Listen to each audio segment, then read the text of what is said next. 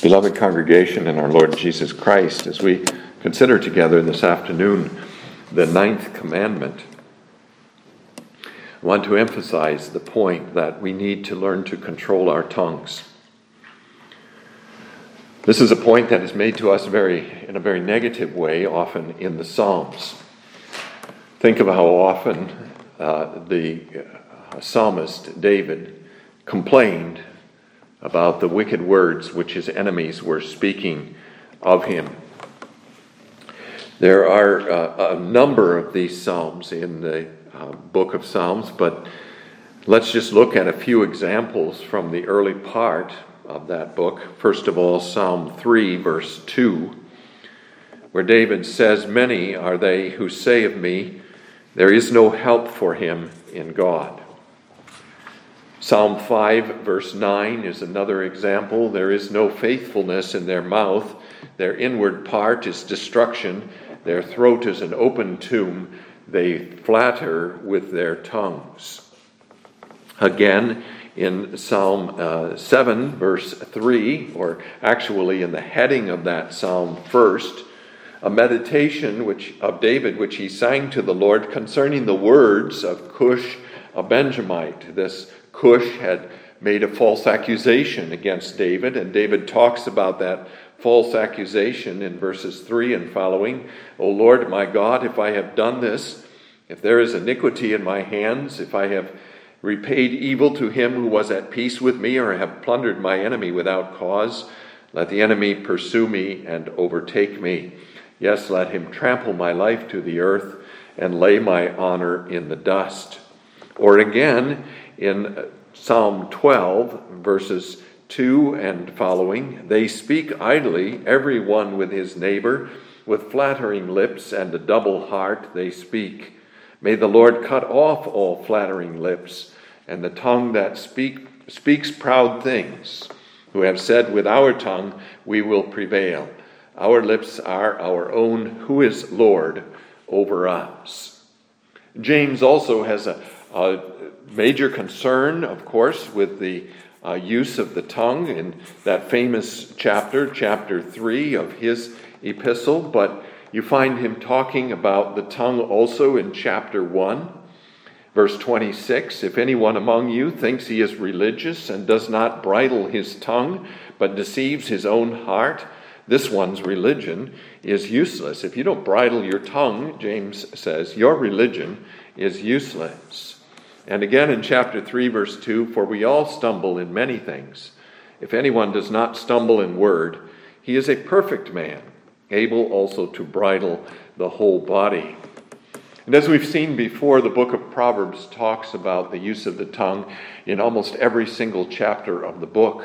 And not usually in just one or two verses in the chapter, but in frequent verses throughout the chapter. It is probably the most prominent subject in the whole book of Proverbs the righteous and wicked use of the tongue. Now, when I say that we must learn to control our tongues, I mean by that two things. First of all, we must learn to restrain our tongues from speaking what is wicked. But secondly, we must also learn to use our tongues for good. There must be both things going on. And in Proverbs 12, verses 13 to 23, those are the verses we want to consider tonight.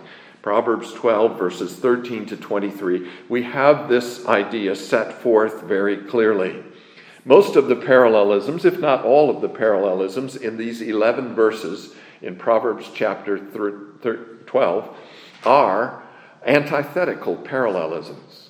That is, they contrast the righteous and the wicked and they contrast the righteous and the wicked, especially with regard to the use of their tongues. So we look at the passage under the theme wicked and righteous tongues.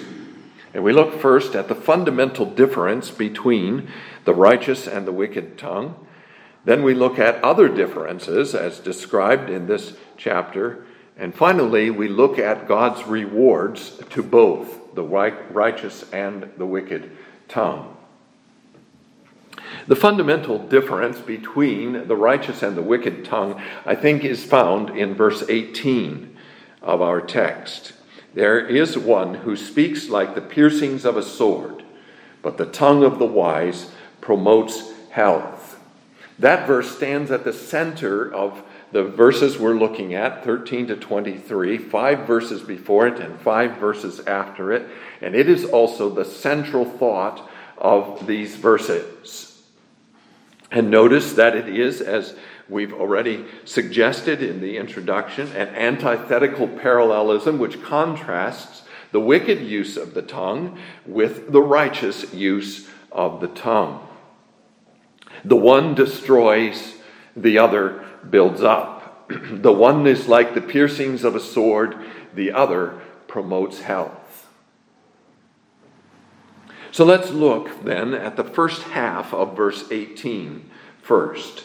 There is one who speaks like the piercings of a sword. Now, the word that is translated here as speaks is not the ordinary Hebrew word for speaking. Instead, it's a word which really means to speak rashly.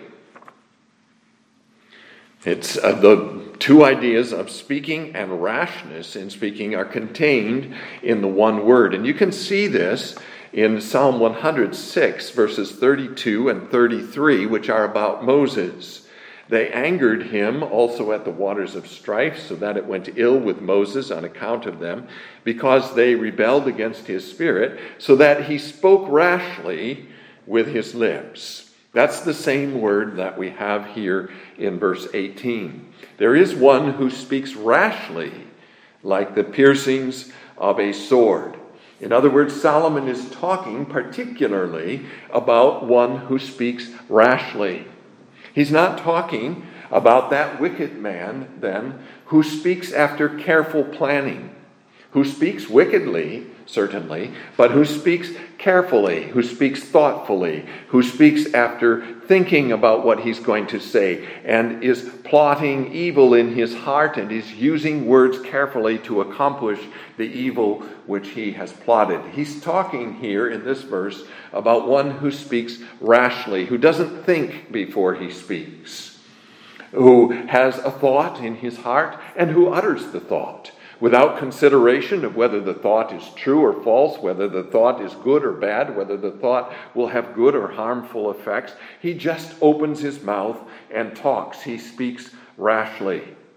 He may speak rashly out of anger. He may speak rashly because he's simply a fool and thinks he needs to be talking. He may speak rashly because he's in haste to cut off someone else from speaking. Whatever the reason may be, he speaks too hastily.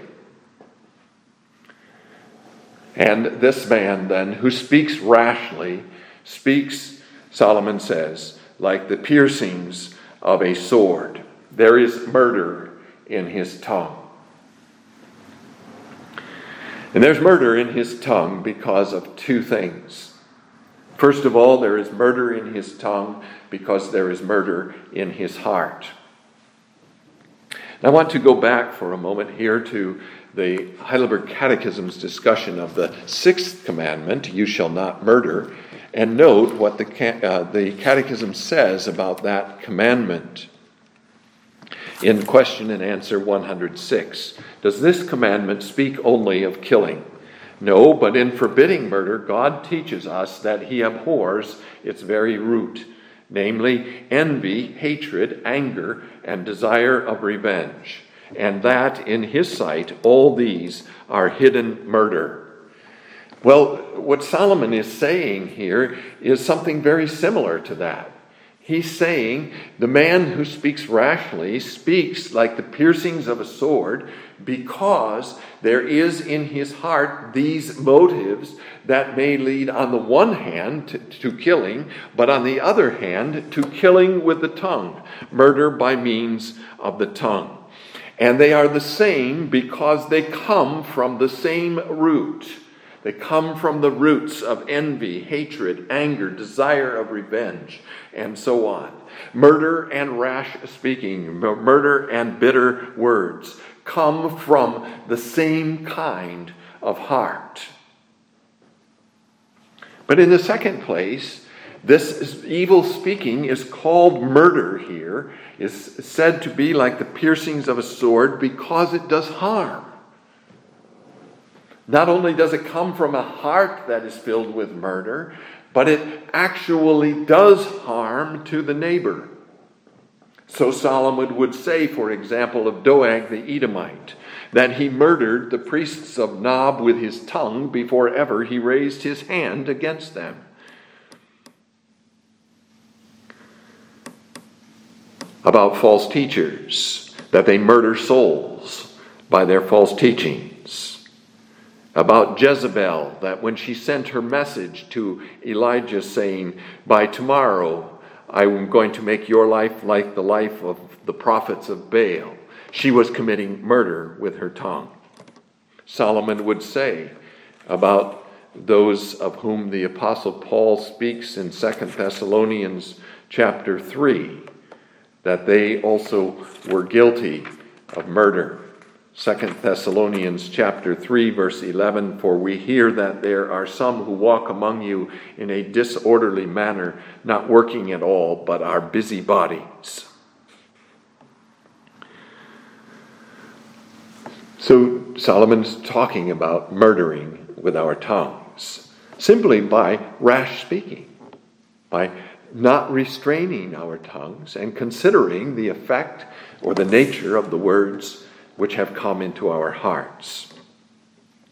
And the third thing we should notice about this is that in contrasting this man who speaks rashly with the wise man in the second part of the verse, Solomon certainly is saying that this man is a fool. He says, the tongue of the wise promote, promotes health. That means then that the man who speaks rashly is a fool.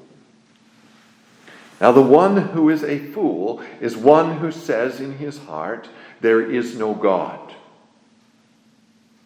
He may not express it in so many words. He may not even express it to himself in so many words, but his actions, his behavior betray the fact that he has no regard for God. He is a practical, if not a theoretical or theological atheist.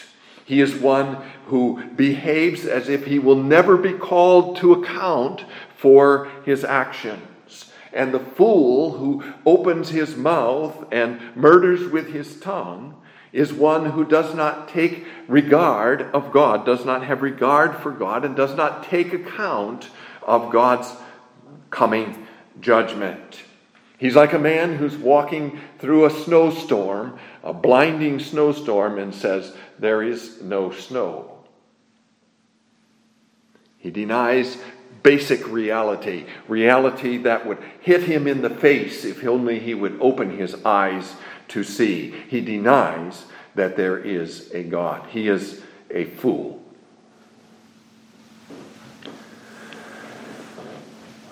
On the other hand, there is the wise man whose tongue promotes health. That wise man is, of course, the opposite of the fool. He knows God and fears Him. And because he fears God, he strives to keep His commandments. He understands that His wisdom is in the Lord Jesus Christ, and he seeks that wisdom from the Lord Jesus Christ. He uses his tongue then to promote the well being of his neighbor. A couple more verses that talk along this same line are chapter 15, verse 4. Chapter 15, verse 4 A wholesome tongue is a tree of life, but perverseness in it breaks the spirit. And in chapter 16, verse 24, pleasant words are like a honeycomb, sweetness to the soul and health to the bones. A good example of this wise kind of speech that promotes health is Abigail who used her tongue to dissuade David from killing her fool of a husband. She used her tongue to protect a fool. She promoted the health of her neighbor even in spite of his own character. But another thing we should note about the tongue of the wise promoting health is that, that this doesn't mean that the tongue of the wise always speaks kind and gentle and soft words. Jesus was a man who used his tongue wisely, and yet we find him speaking very harshly to the scribes and Pharisees. You fools and blind, you hypocrites, you whitewashed tombs. This is not foolish speech. This is not rash speech. This is not the speech that pierces like a sword in the sense that Solomon is talking about it here, that commits murder. This is wise speech that promotes health. It promotes health for those who need to see through the hypocrisy of the Pharisees, but it promotes health also for the Pharisees and the scribes themselves, if only they will hear the words which Jesus is speaking.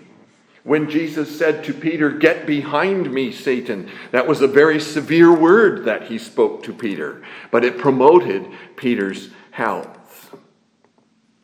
And so, uh, the words of the wise are not always soft and kind and gentle words. They are sometimes harsh words, severe words, words of rebuke, words of admonition, words of correction, words of anger. But words, nevertheless, that whatever their character, are words that promote health.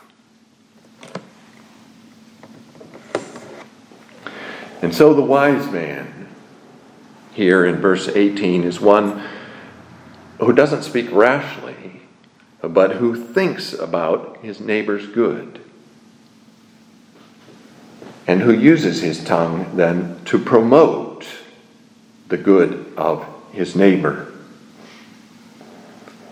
He doesn't speak carelessly and through his carelessness injure his neighbor.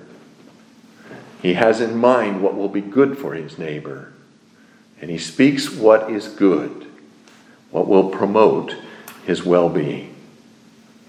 That's the fundamental difference between the righteous and the wicked tongue. But let's go on now to look at some of the other differences that Solomon talks about here in this section of the book.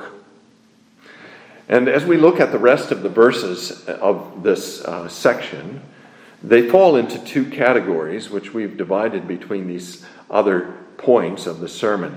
First of all, Solomon continues in some of these other verses to compare the righteous and the wicked tongue. And then in the rest of the verses, also kind of scattered throughout the um, section, he talks about the rewards that God gives to both the righteous and the wicked tongues. And so in this second point, we're singling out those verses that compare the righteous and wicked tongues. And the first of those verses is in verse 15. The way of a fool is right in his own eyes, but he who heeds counsel is wise. Now, you may look at that verse and you may say, what does that have to do with speaking? And why is that verse found here in this paragraph, if this is indeed a paragraph? Well, I think we should see two connections here between this verse and the whole subject of speaking. In the first place, Solomon uses this word counsel again in verse 20. Deceit is in the heart of those who devise evil, but counselors of peace have uh, joy. Counselors of peace have joy. He's talking about, verse 20, those who speak counsel. Very clearly has to do with speaking. But here in verse 15, he's talking about hearing counsel. And the one who heeds counsel here in verse 15 is the one who heeds the counsel of the man he's talking about in verse 20, the counselor of peace. He's not just heeding any counsel. There's lots of bad counsel out there, and Solomon certainly doesn't want us to listen to all kinds of bad counsel. He wants us to listen to the counsel of the wise. So that's the first connection with this passage. But the second connection is, people of God, that we should recognize that the Bible itself and our own experience teaches us that if we have our mouth open, we can't listen. And so James says, Be swift to hear, slow to speak. You can't do both at the same time. Be swift to hear, slow to speak. And so, what Solomon is talking about here is the man, the fool, who has his mouth open because he won't listen to counsel. And the man who doesn't have his mouth open because he will listen to counsel. He who heeds counsel is wise. He's a man who's swift to hear, slow to speak, while the fool is the other way around. He's swift to speak and slow to hear. So, what, Solomon, what does Solomon say about the fool? The way of a fool is right in his own eyes. He has a way, he has a path that his feet follow. He has a, a conduct, rules of conduct for his life. He has a goal that he's pursuing, and he's taking the actions he thinks necessary to achieve that goal. But he's a fool, and because he's a fool, he thinks of his way as right. You may talk to him, you may warn him that his way is going to end in disaster. You may point out to him the errors of his way, but he won't hear you. And he won't hear you because his way is right, is upright in his own eyes. He has no time to listen to those who criticize his way. He'll willingly hear anyone who flatters him and says, This is wonderful. You, you're doing all the things that I should be doing. Let me learn from you. But he won't learn from one who criticizes him. His way is right in his own way, eyes. And be, exactly because he thinks his way is right in his own eyes, he is a fool.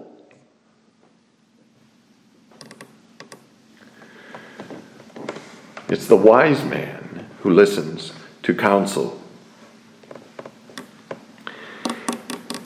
He doesn't immediately conclude that because he thinks so, a thing must be right. He doesn't immediately conclude that because his feelings all direct him one way, that those feelings must be directing him in the right way. This is a man who stops and thinks and wonders whether his way is right, and who takes counsel before he goes on that way. He stops and he considers and he says, I'm a sinful man. I have blind spots. I have weaknesses. I have prejudices. I have all kinds of sin and corruption in me. My heart is deceitful. Before I go on this way, let me take counsel from the godly so that they may show me if I am making any kind of error. One very good example of a man taking counsel is Moses in the wilderness, listening to the counsel of Jethro, his father in law. Moses could well have been, at that point, it was only a month or two after they had left Egypt, he could well have been puffed up with pride about all that he had accomplished in Egypt, about the strength of his words to Pharaoh, and about how he had dealt with Pharaoh and all those uh, plagues that God had uh, brought upon Pharaoh through his instrumentality. But Moses is still humble and able to receive counsel from his father in law. So, this first verse that contrasts the right, the fool and the wise man are, is about how they listen. And how they listen affects how they speak and the way that they walk. Verse 16 is the next verse. A fool's wrath is known at once, but a prudent man covers shame. Now, I think this is directly related to verse 15. Solomon's still talking about the fool. But you see, the fool's way is right in his own eyes, and exactly because the fool's way is right in his own eyes, he makes his wrath known at once. He doesn't restrain his wrath. He doesn't stop to think whether his wrath is just wrath. He doesn't stop to think about whether his wrath is going to have harmful or good effects. He assumes, because he's a fool and because he's proud, that his way is upright. And so he gets angry and he pours out his wrath immediately. He just lets it all hang out because he thinks his way is upright.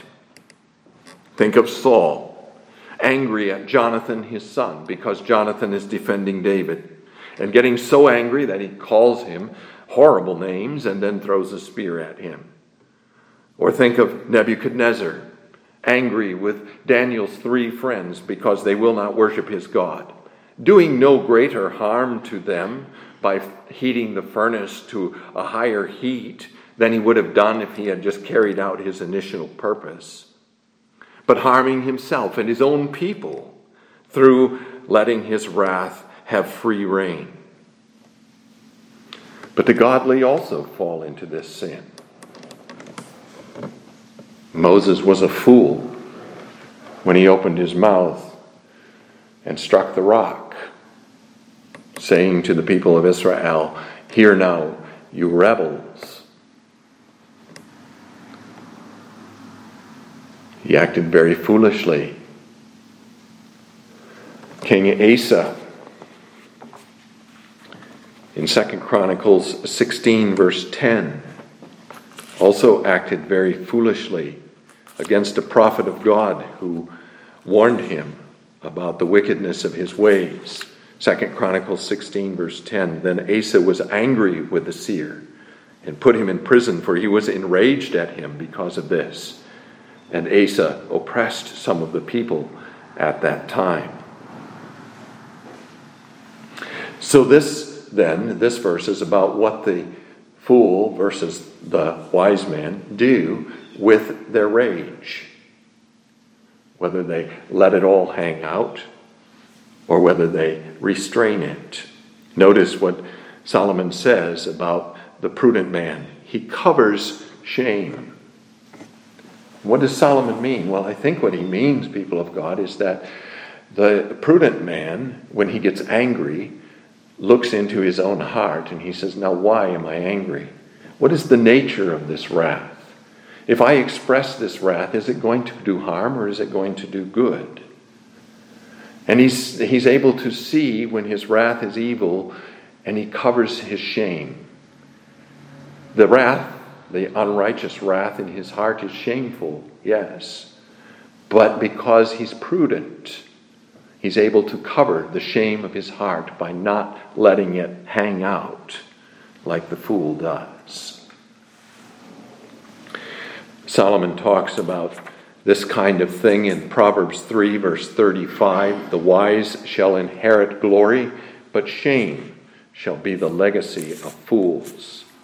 And in chapter 13, verse 18 Poverty and shame will come to him who disdains correction, but he who regards a rebuke will be honored. So that's verse 16. What does the righteous man versus the wicked man, the wise man versus the fool do with his anger? How does he talk through his anger? Verse 17, then, is a continuation, I think, of the thought of verse 16, but it doesn't come out as much in our translation as it should. A more precise translation of verse 17 would be this He speaks righteousness, or He speaks truth he declares righteousness, that who should not be there. He speaks truth, he declares righteousness. And the he that Solomon refers to is the he of verse 16b, the prudent man who covers his shame.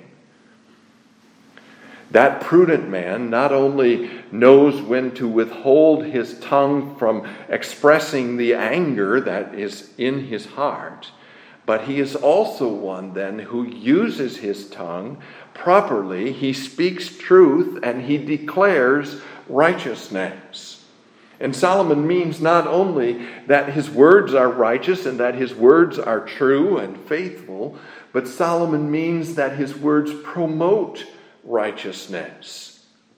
He declares righteousness. He's, this is a very public kind of act that he's doing here. He declares righteousness, and in declaring righteousness, he promotes righteousness in his relation with his neighbor. He promotes righteousness in his neighbor's relations with others. He promotes righteousness within his community, that sphere of influence in which he walks. He uses his tongue, therefore, for truth and righteousness' sake. But a false witness, Solomon says, declares deceit. Now, that seems at first glance, of course, to be a, a, truism and a very obvious thing. Well, he's a false witness. Of course, he speaks deceit. What else would you um, conclude from him? And why can't you say something a little bit more profound than that a false witness speaks falsehood? Well, I think the point is exactly, again, people of God, this word declare, that this is public, that he's declaring deceit in a public place, and that he's promoting deceit then. He's promoting deceit in the relationship which he has with his neighbor. He's promoting deceit in his neighbor's relationships with others. He's promoting deceit in the community in which he lives. He's promoting deceit in a world which is full of falsehood and deceit and lying already. He's only adding to the wickedness that already exists in the world. So you see again, there's this difference between the righteous and the wicked tongue. The one speaks truth and faithfulness and righteousness. The other speaks and by his speaking promotes deceit. So, those three verses, 15, 16, and 17, all together, I think, form really one kind of thought in which Solomon is contrasting the wicked and the righteous, the fool and the wise. Now we jump down to verse 20. Deceit is in the heart of those who devise evil, but counselors of peace have joy. And I think, again, there's a connection here with the preceding. Notice that word deceit. A false witness, he says in verse 17, declares deceit. And then in verse 20, deceit is in the heart of those who devise evil. So, what Solomon is doing is saying here in verse 20 that what he said in verse 20 in verse 17 can be traced to the heart of the fool, to the heart of the wicked man. He declares deceit. Why does he declare deceit? Because there is deceit in his heart. And why is there deceit in his heart? Because he plans evil. He is devising evil in his heart.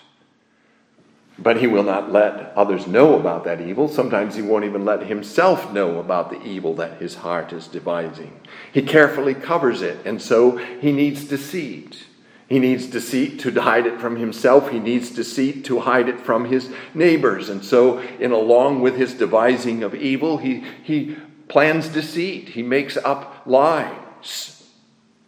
And then, as a false witness, he goes out and he declares that deceit to others. It's all a chain, therefore, that Solomon's building here, showing us the roots of the sin in the man's heart, his evil plans, the deceit that he practices on himself and others in order to carry out those plans, and then the deceitful words that he speaks in order that his evil plans may have a covering of piety so that others cannot perceive it.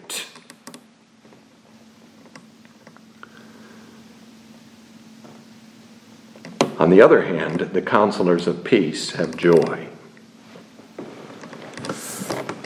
And again, people of God, let's not make the mistake of thinking that what Solomon is saying here is that these people will always, in all circumstances, counsel peace.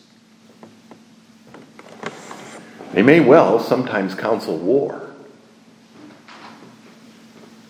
War in a righteous cause, war in defense of the truth, war against heresy, war against evil speaking and other kinds of evil in the church.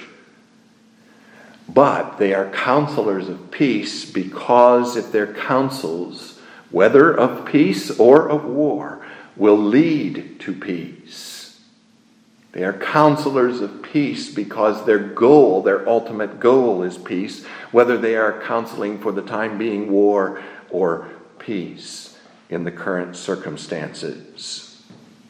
They are those then who are peacemakers, those of whom our Lord Jesus Christ speaks in the Beatitudes.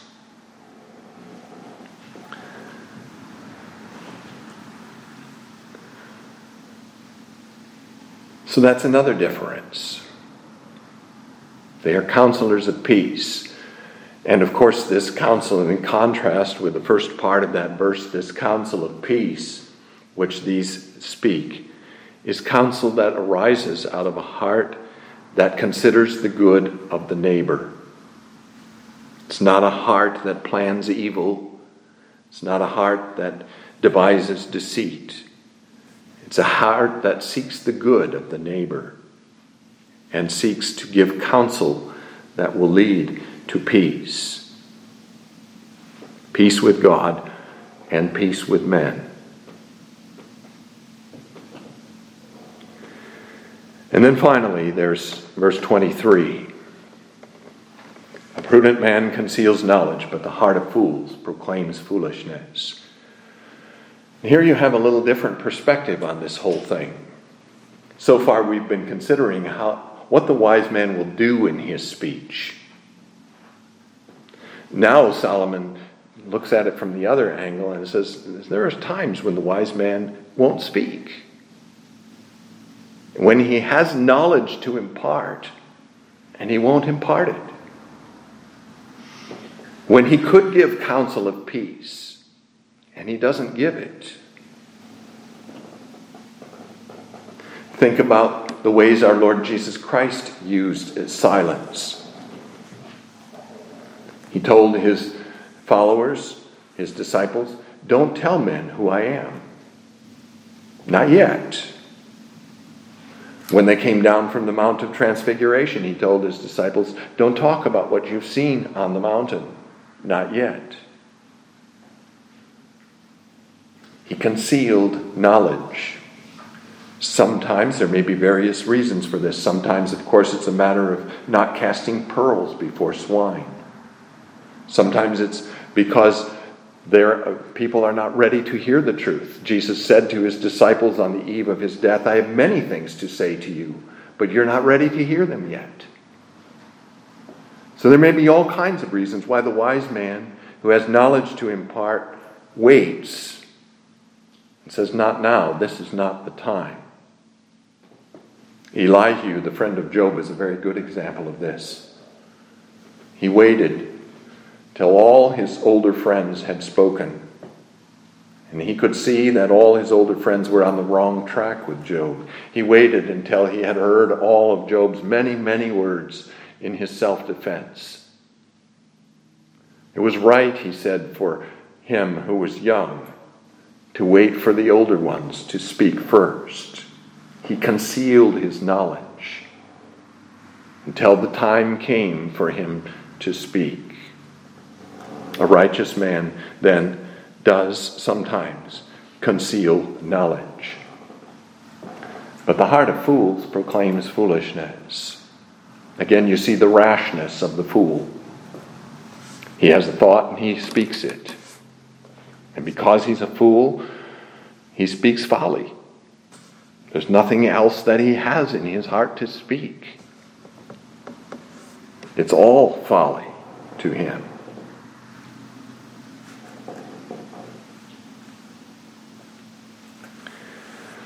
So you see how Solomon then in these verses is not only showing us the basic difference between the righteous man and the wicked man in regard to the use of the tongue, that one speaks for good and the other for evil, but he's showing us many other uh, shades of difference between them too, how they conduct themselves and how they use their tongues in different settings and different circumstances.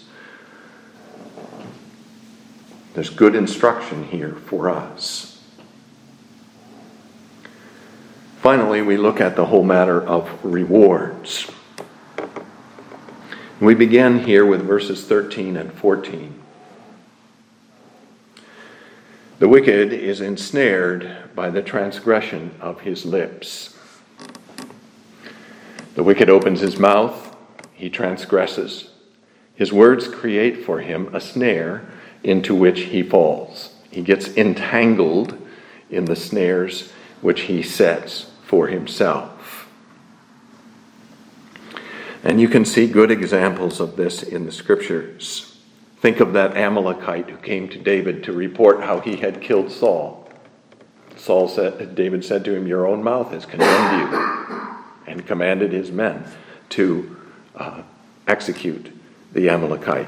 Or think of those men who planned to have Daniel thrown into a lion's den and flattered Darius in order to persuade him to make this new law for the purpose of ensnaring Daniel. They fell into their own snare. The wicked is ensnared by the transgression of his lips. Chapter 13, verse 14, talks about this kind of thing too, but uh, from the opposite perspective. The law of the wise is a fountain of life to turn one away from the snares of death. Or chapter 18, verse 7 A fool's mouth is his destruction, and his lips are the snare of his soul. He gets entangled in his own words. His words bring his own judgment upon him. But the righteous comes out of trouble, Solomon says. And Solomon, of course, does not mean that the righteous man brings this trouble on himself by his words. The wicked man brings his own trouble on himself. On himself. The righteous man is in trouble, all right. He gets in trouble sometimes, but not through his wisdom, not through the wisdom of his words. Rather, he gets in trouble because of others, perhaps. And this is something that the Psalms talk about again in considerable uh, detail. Psalm 64 is a good example here. This is another psalm of David. Iniquities, uh, excuse me, I'm in Psalm 65. Psalm 64.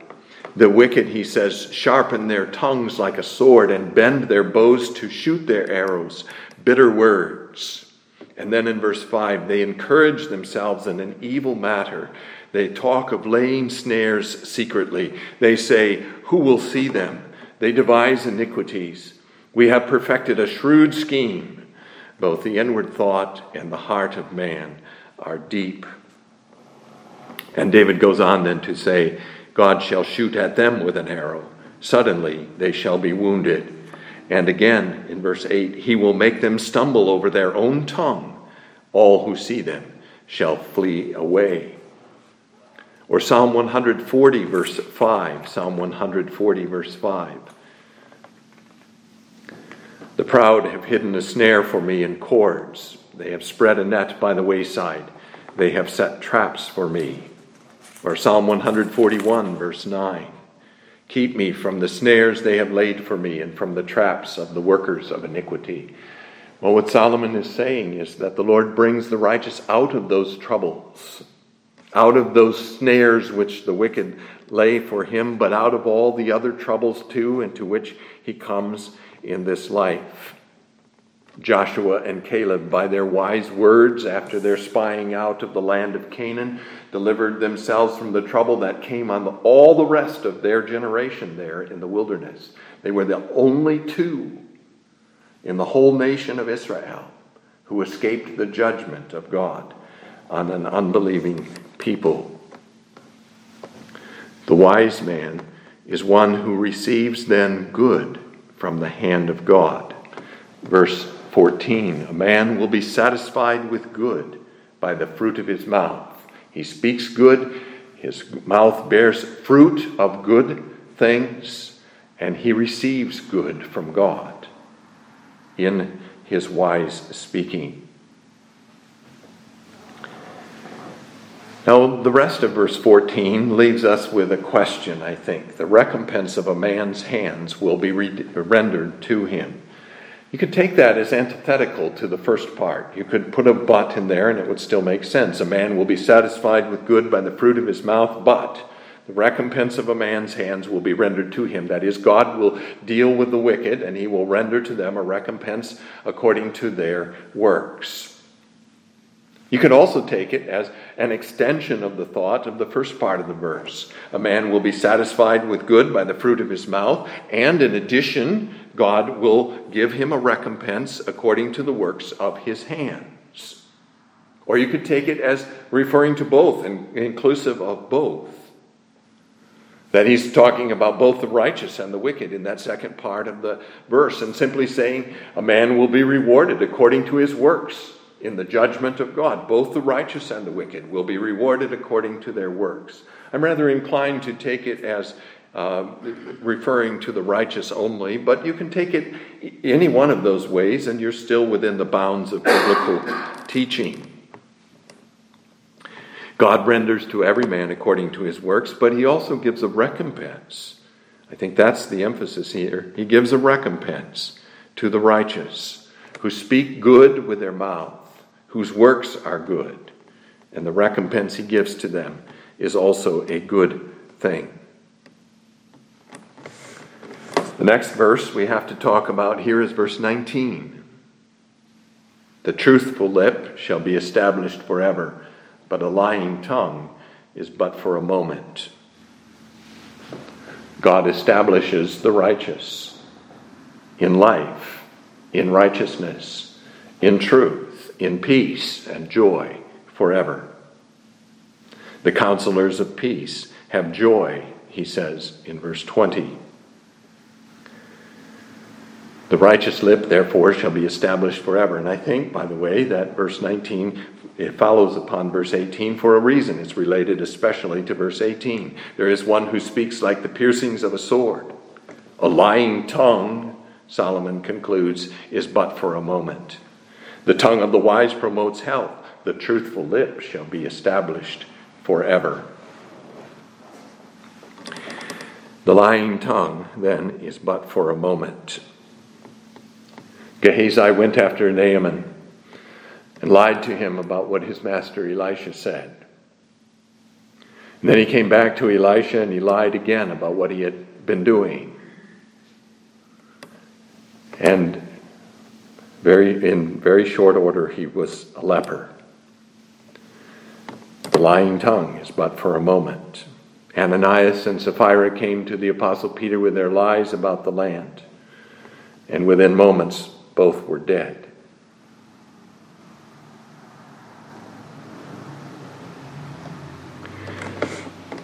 Next is verse 21. No grave trouble will overtake the righteous, but the wicked shall be filled with evil. You could translate that grave trouble as simply iniquity. No iniquity will overtake the righteous. The word can mean either thing here. I tend to prefer iniquity. What Solomon is saying is the Lord sets a guard upon his own people, upon the righteous, so that no iniquity can harm them.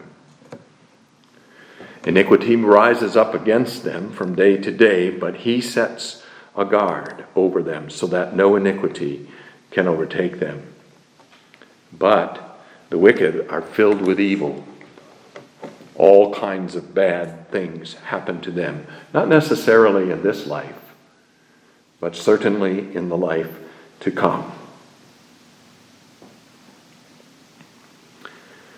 And then finally, in verse 22, the reason why these rewards are as they are is given to us. Why do the wicked suffer? Why are the righteous rewarded with good? Lying lips are an abomination to the Lord, but those who deal truthfully are his delight. He blesses those who speak truth, righteousness, peace, and good. He curses those who speak lies, whose words are like arrows that pierce and kill.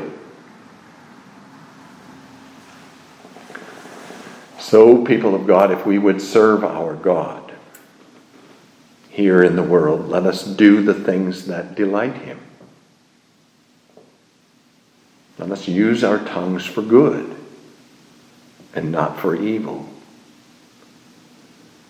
Let us pray with the psalmist Set a watch, O Lord, over the door of my mouth. Do not let any wicked word come from my tongue.